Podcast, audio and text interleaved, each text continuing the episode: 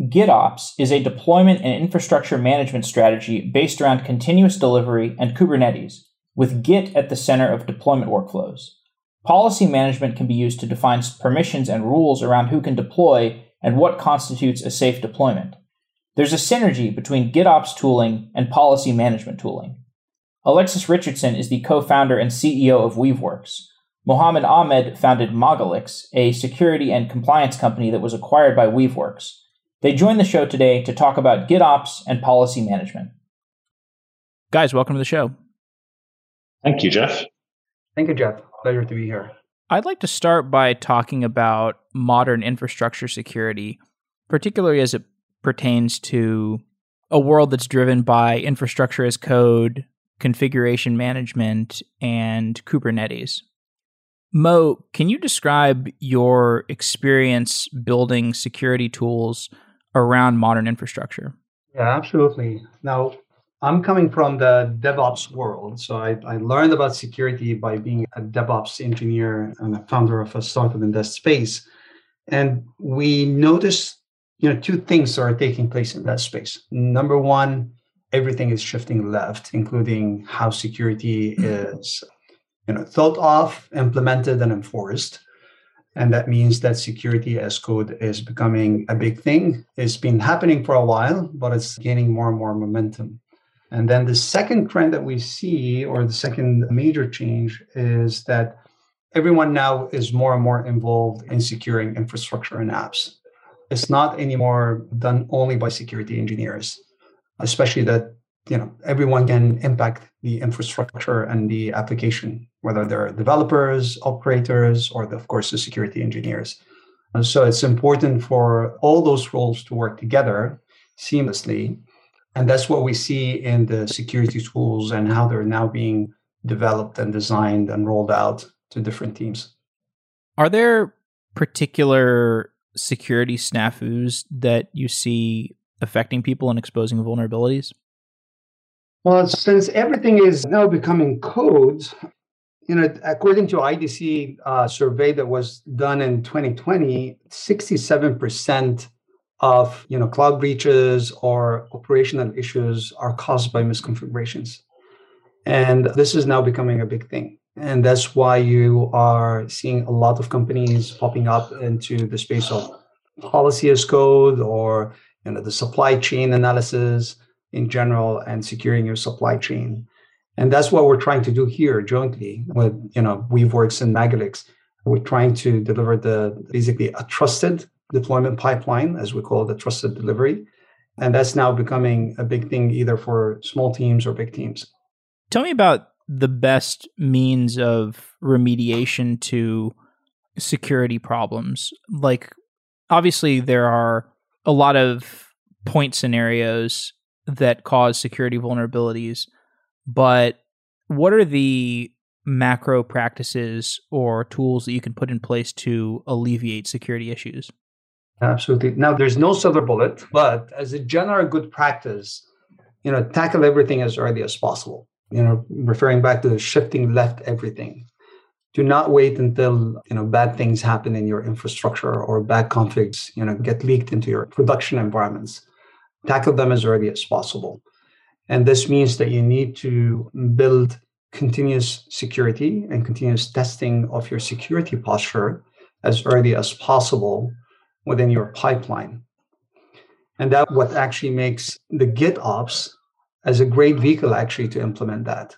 Well, I guess it's a good time to talk about the interaction between you two. So, Mo, you're part of an acquisition of Magalix, and you you were focused on policy management and the security that policy management can imply. Can you talk about why you started working on that and how that overlaps with what Weaveworks is doing with GitOps? Absolutely. Now, as any startup, we, or many startups actually, they start in one place and they end up in a different place. So when we first started as, as a company, we started as a containers as a service. So we wanted to offer our customers a platform where they can run their containers without really worrying about the underlying infrastructure and the capacity of that infrastructure. we saw Kubernetes coming really fast from behind. So we pivoted a bit early on and we focused on optimizing Kubernetes from a performance and cost perspectives. When we actually started talking to our customers and to different users, we realized that most of the users are still in their early in their journey. They did not really reach day two ops on top of the cloud native stack. So we started actually to go back to the whiteboard, think again about what can be done so that we can serve the community better than just giving them recommendations around performance and cost optimization. And we started with just giving them general, you know, advice about practices, the best practices that they should apply and and how they could probably configure their containers and their pods and their network, etc. And then over time, we saw users more and more interested in the security space or security kind of recommendations that we offer. And from that point, we started to add more and more features in that space. And we also saw policy as code, you know, becoming more and more top of mind for small teams and big teams.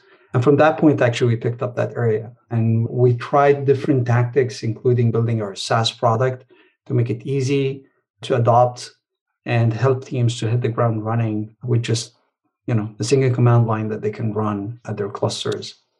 That's right. And we we kind of picked up on this because we were seeing a lot of acceleration of cloud native application adoption among our open source users, which was turning into enterprise customers like Fidelity, who we have a use case of on our website, for example, who wanted to turn the GitOps pipeline, the continuous delivery pipeline, and the GitOps management tools into a developer application platform that could run apps on Microsoft and Amazon clouds and on premise as well. Okay. Um, yeah. But these big companies wanted to have control. They needed to have security, provenance, guardrails, verifiable supply chains, and best practices and integration with their existing governance and security tools, all baked into what we would do. And we saw this again and again and again. and started to think in terms of working with security and policy companies. And as we did more work with Magalix, we realized that, especially with their focus on policy as code, there was a really strong alignment because GitOps is, of course, platform as code, infrastructure as code, application management as code all together.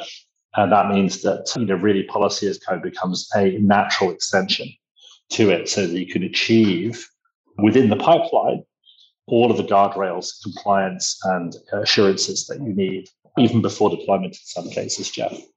So if I'm trying to secure my software delivery and I want to use Magalix, which is now part of Weaveworks, can you just give a description for what in more detail it does? Like, how does it actually ensure security and how does it enforce policies? Does it use open policy agent or do you have your own policy system for managing security? Talk a little bit more about that.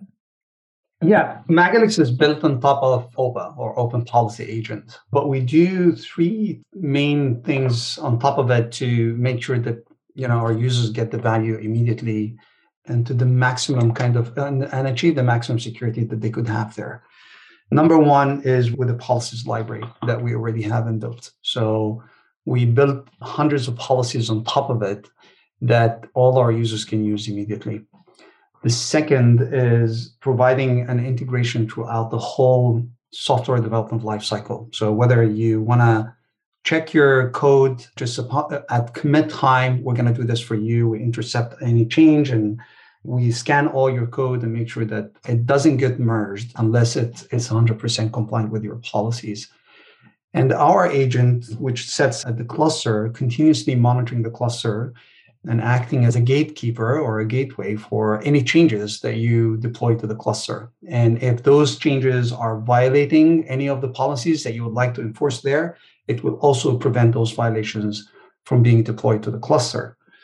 And the third piece is around the insights and the analytics. We know that there are going to be a lot of things that they need to handle for any team. And it's not easy really to prioritize these and have the right visibility. So we have our own dashboards that will show users, you know, what they need to prioritize, what's their general posture, what kind of policies are most violated, what kind of changes are being pushed they need to look at and make sure that they're compliant and so on.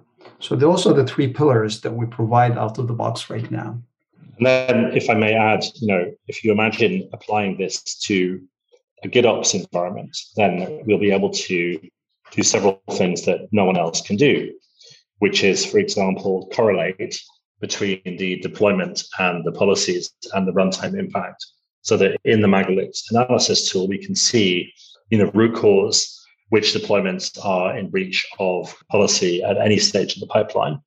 And that's really useful for explaining to business users what's going on and keeping them compliant and you know correct at scale, especially in the presence of multiple clouds, multiple teams, multiple clusters, multiple use cases as well. And the other thing that we can do, which I think is really cool, is if somebody's already using an open source GitOps tool, and in our case, we're promoting primarily Flux and Flagger here, which you could also use as with GitOps, then we can simply attach the policy system to that. So somebody can immediately go from free to policy investigation. It's a bit like adding something like Snyk, for example, where you can sort of incrementally try out different ways of introducing security into your DevOps pipeline very effectively. And I think that's a very promising area to go into. Who is responsible for managing all the infrastructure at the software delivery point, the security infrastructure, and I guess the GitOps workflow? So we see three or four distinct teams or individuals or, or sort of personae in the product management language within the enterprise. And also, we, we deal with non enterprise customers too, but for the purposes of this, I think we'll focus on the enterprise. So, number one is the application owners themselves who are delivering products that business customers will use for the company that's using all of this. And they just want Kubernetes to work. They probably think it's a little bit complicated. They want portability across clouds. And for them, the application deployment workflow is simply, you know, push changes, verify they're correct, tell me if something's gone wrong, and then at scale, do things like rollouts. So they don't necessarily want to see all the bells and whistles. When you get to the next layer, you have a, a group which is sometimes called operations or platform operations or the platform team. And they may decide which are the standard components that all, all of the application teams are going to use. So they might choose Prometheus for monitoring, Helm for templates, you know, Fluentd for logging. And then those, those things might be wired up to other existing enterprise systems like AppDynamics or Splunk, which collectively all form part of the platform. And so the job of the platform team is to not only wire up those enterprise systems, but also to set the policy and security of how they are used so that when they are used by the app teams, it is done in a correct manner. And then the third group that you sometimes see is security operations, who we don't necessarily talk to, but they come in and verify that everything is done according to you know enterprise-wide security policies. Typically what we're seeing now more is that platform app teams and even individual developers are empowered to meet security requirements. With again i mentioned tools like Snyk as an example of that. If they do that then the secops team is usually pretty happy but sometimes they will come and, and say tell me how you do this. And you need to kind of go through a process of validation for your solution. But generally speaking for us it's about the application teams shipping product and the platform teams providing internal support for that. As far as building a policy engine, can we talk about some of the engineering required for that? Like, if I'm maybe we could start with just an example of a policy and you could describe from the top down how that gets put in to Magalix or into Weaveworks and then how it gets pushed down and applied and then I guess what effect that has on software delivery. I can take a stab on that. Now, let me talk about three possible scenarios. Scenario number one, that you do not have any policy engine. The second one, you are trying to use the open source. The third one is trying to use Weaveworks Trusted Delivery, or formerly Magalix Policy as Code.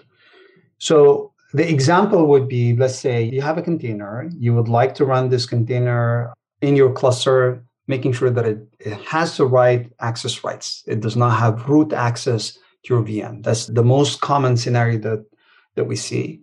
Without policy as code, without the, the OPA, for example, you would have to go through your own code reviews. It's a manual process. You need to check that the right flags, the right values are there in the pod manifest file. And that process is really long. So the developer writes it or an operator writes it, another one reviews it, and then you want to make sure that it's being deployed properly and no one is really touching the cluster or changing that configuration after that being deployed to the cluster. If you're using an open source tool, that can be somehow automated. And you need to do the following. Number one, you definitely need to install the engine. You need to understand how Rego works. You want to make sure also you have the right agent and you plug it into your pipeline and then write the policy for it. That will automatically check for those values and make sure that those values are properly enforced throughout your software development lifecycle. With Magalix or with Weaveworks trusted delivery pipeline, actually all what you need to do is just you know run a single command line. You have the agent installed.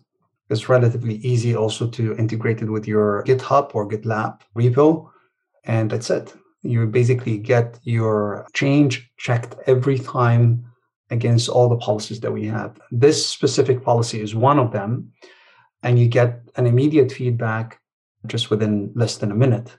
And on top of that, actually, you get a possible remediation or an auto remediation for that specific issue. And you just all what you need to do is just to accept the automatically generated pull request, it get merged into your original one, and then you're ready to go and it's secured. The agent also monitors this at runtime, and you're also having that peace of mind that no one will be able to make the change out of band or outside of that pipeline. So this is just you know to walk you through an end to end of one of the very common scenario, and it's a source of a lot of evil actually and problems that you may have within your cluster. Does that make sense? It does. And if a policy gets violated, what happens? You can dial now uh, or you can control what happens and you can have a dial for this. So the most extreme is you just prevent it prevent it from going through. Now some developers or operators might be interested to just letting this go through into a sandbox environment or a dev environment and see from that point what they need to do. But you know you can just make it as simple as a binary thing a go or no go of course, on top of that, you can get all the alerts and the notifications to basically go back and see what is going on.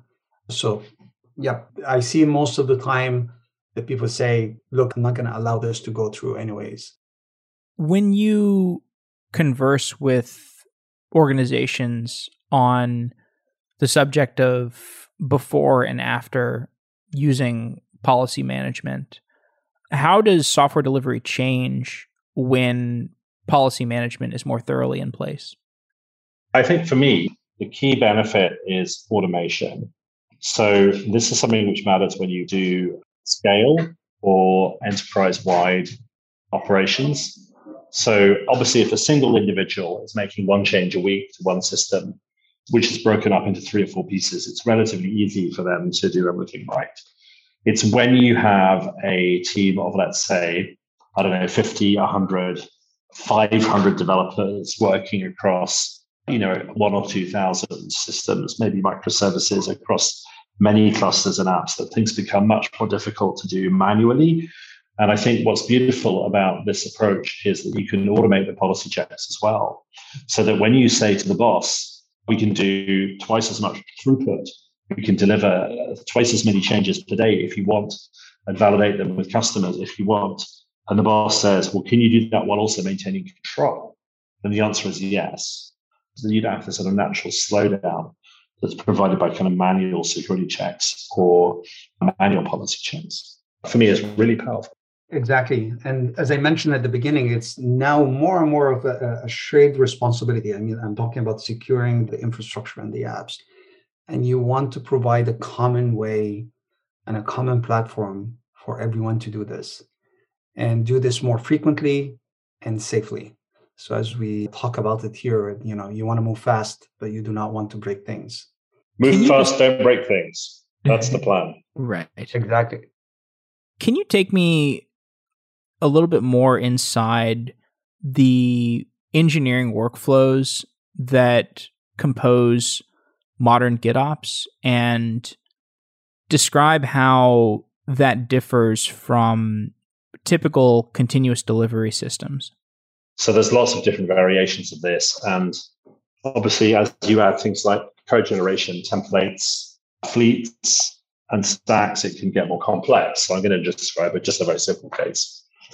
So frequently we see people using a tool like Jenkins or GitHub Actions or GitLab runners to manage the flow or orchestrate the flow of a developer, you know, build test around a particular change to a system.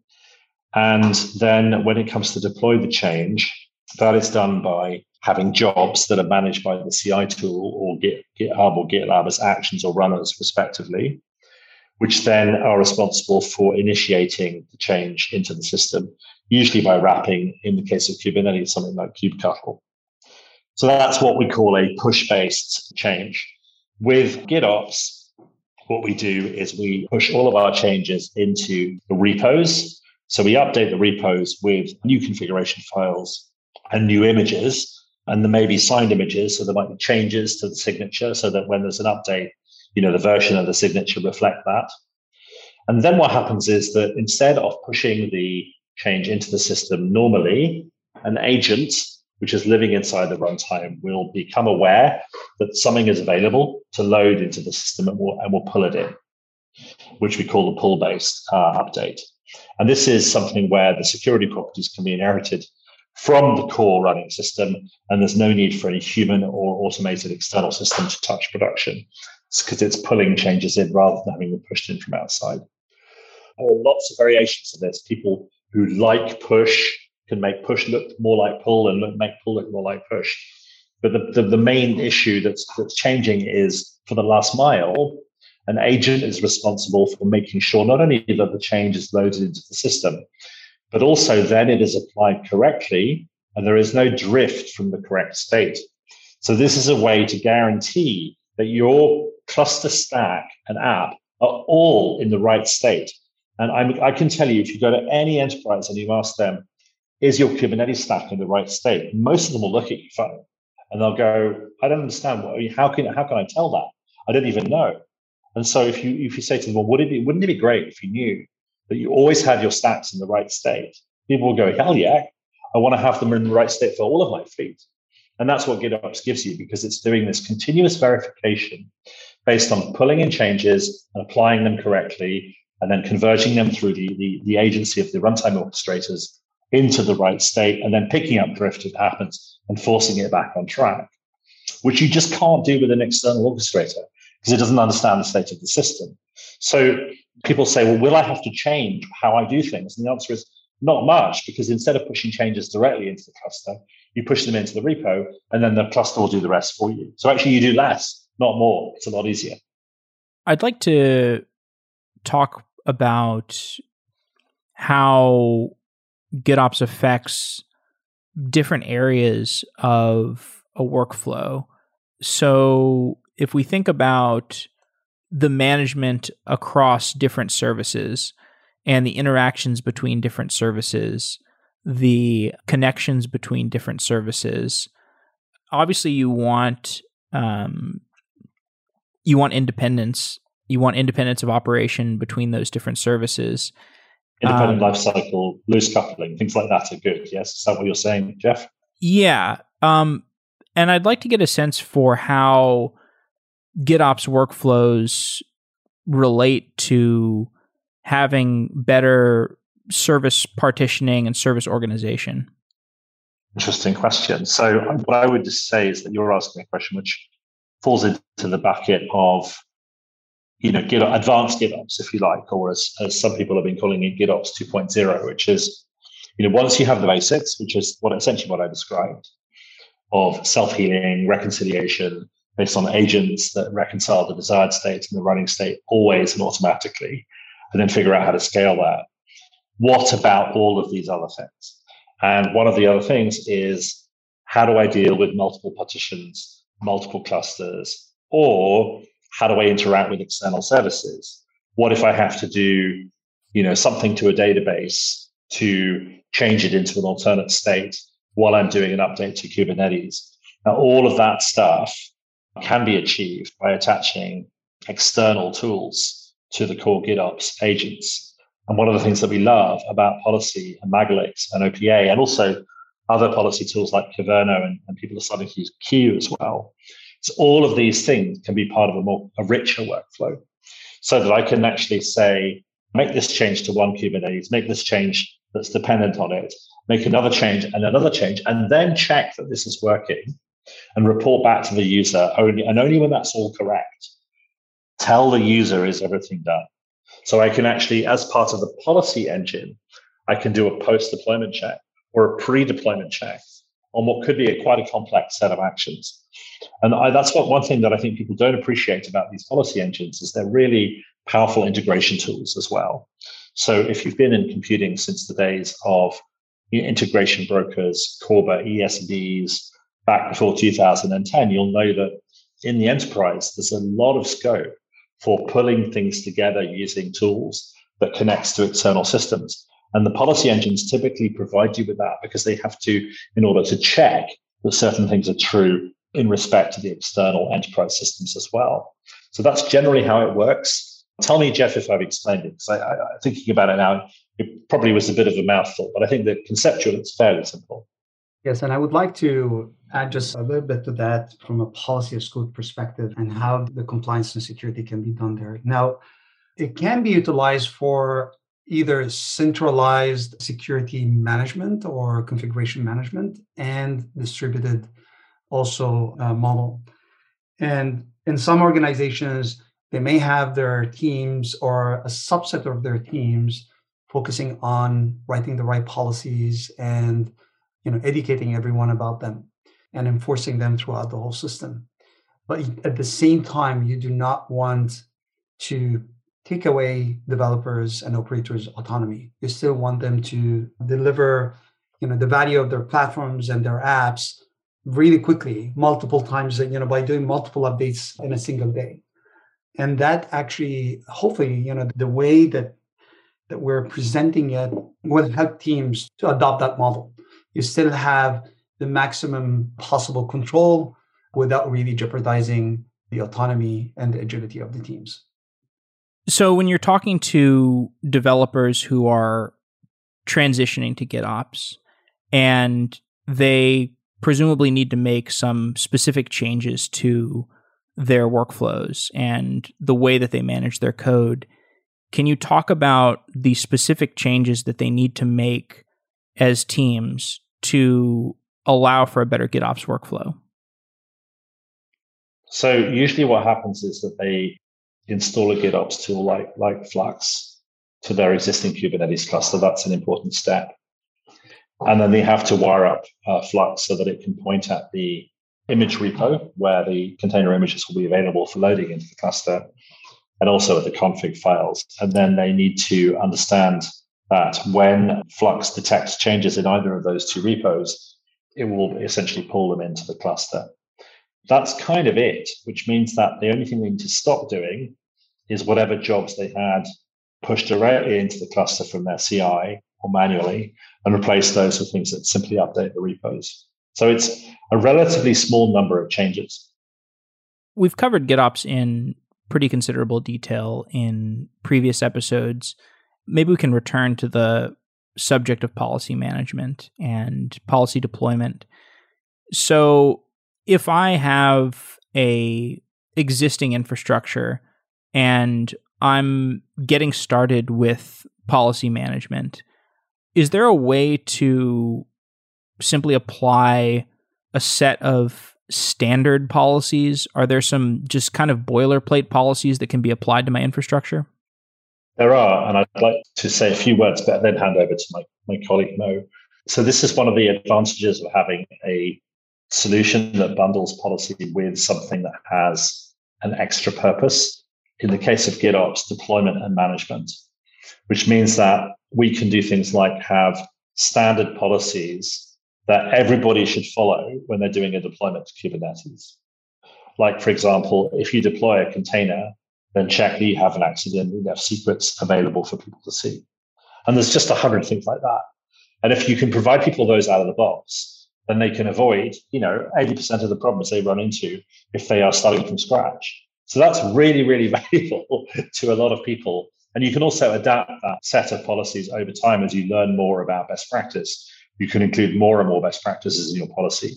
So the policy tool becomes a channel for communicating best practice to the end user without the end user necessarily having to be an expert. I think that's really, really great.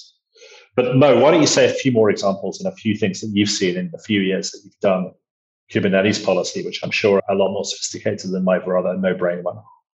Right.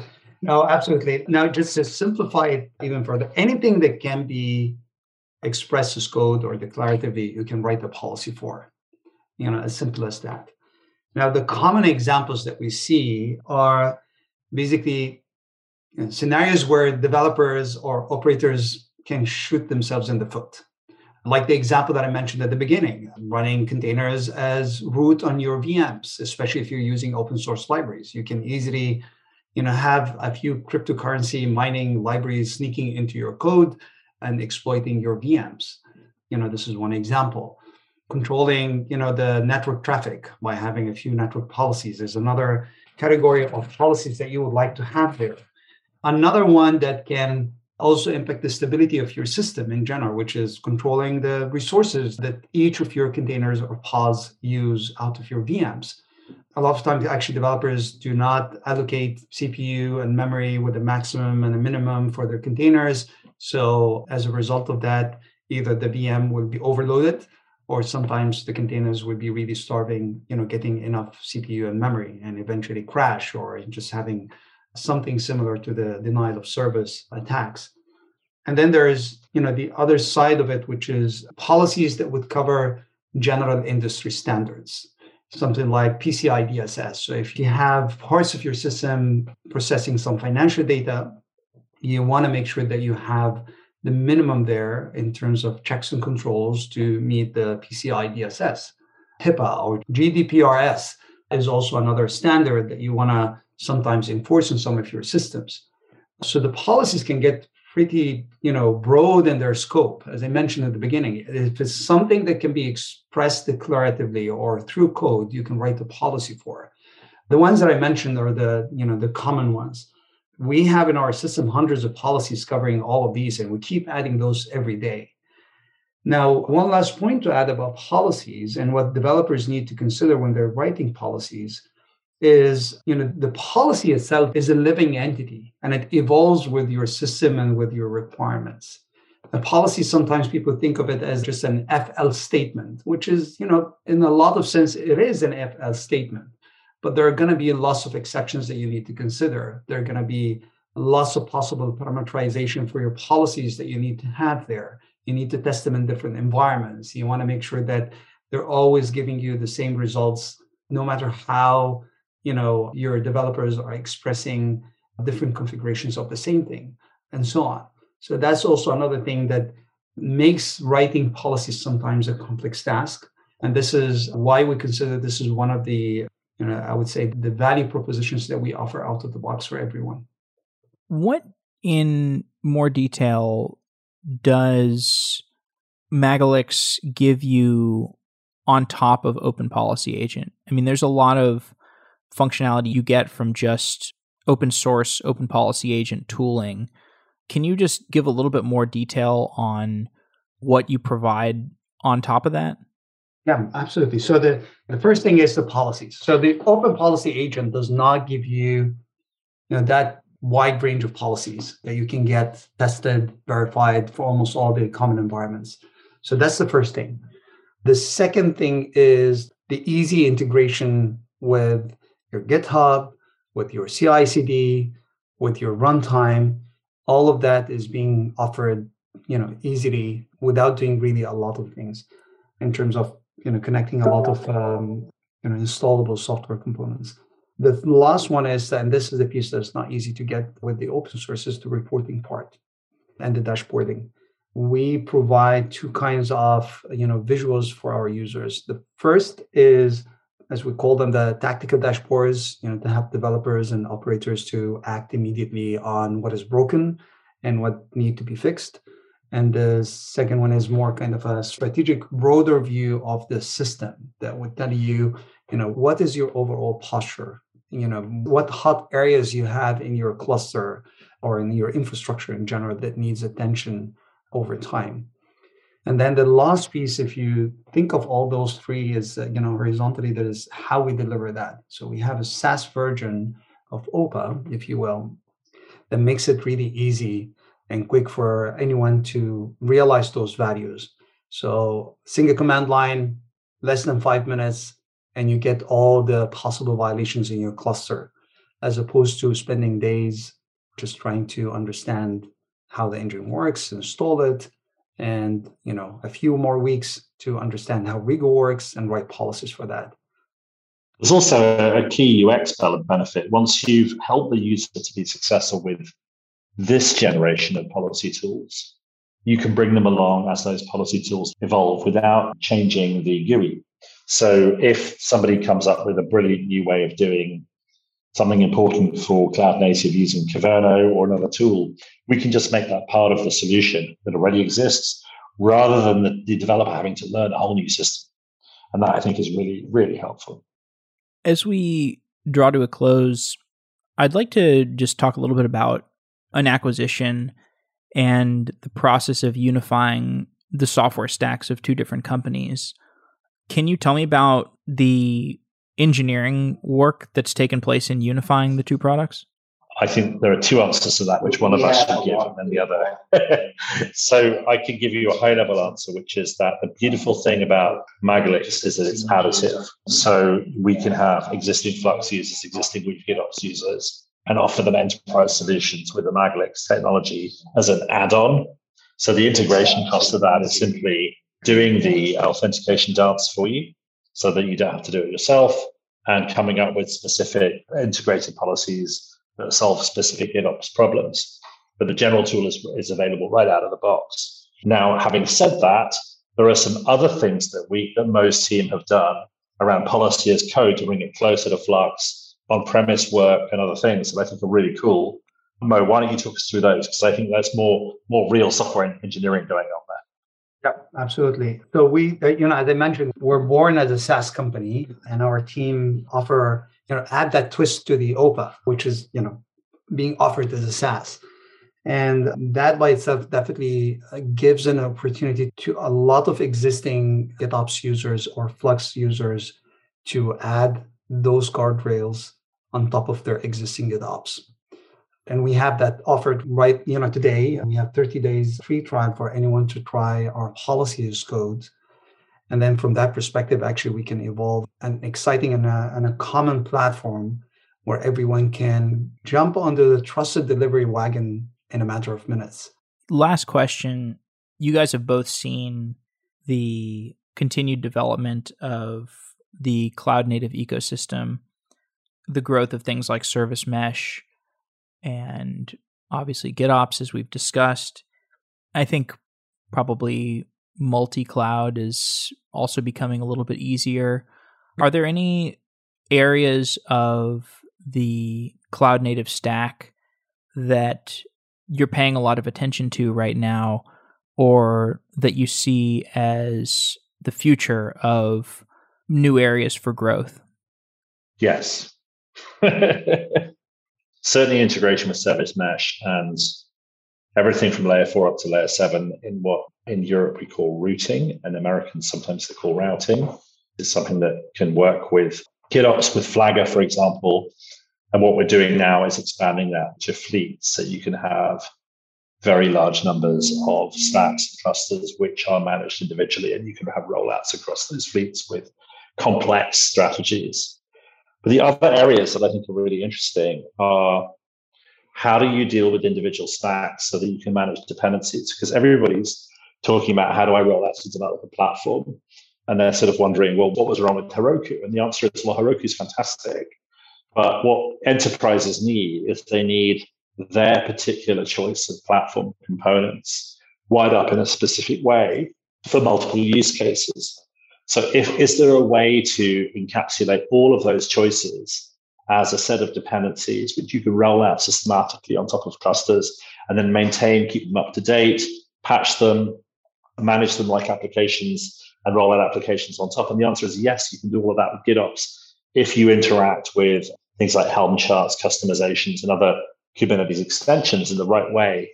And this all sounds like a lot of words, but what it boils down to is people can have any stack they want, wherever they want and it's always in the right state. And I think getting that right is going to be the big win for this year.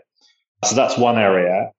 And then the other one is just making this scale, as I said to fleets, is really interesting. Adding things outside the clusters.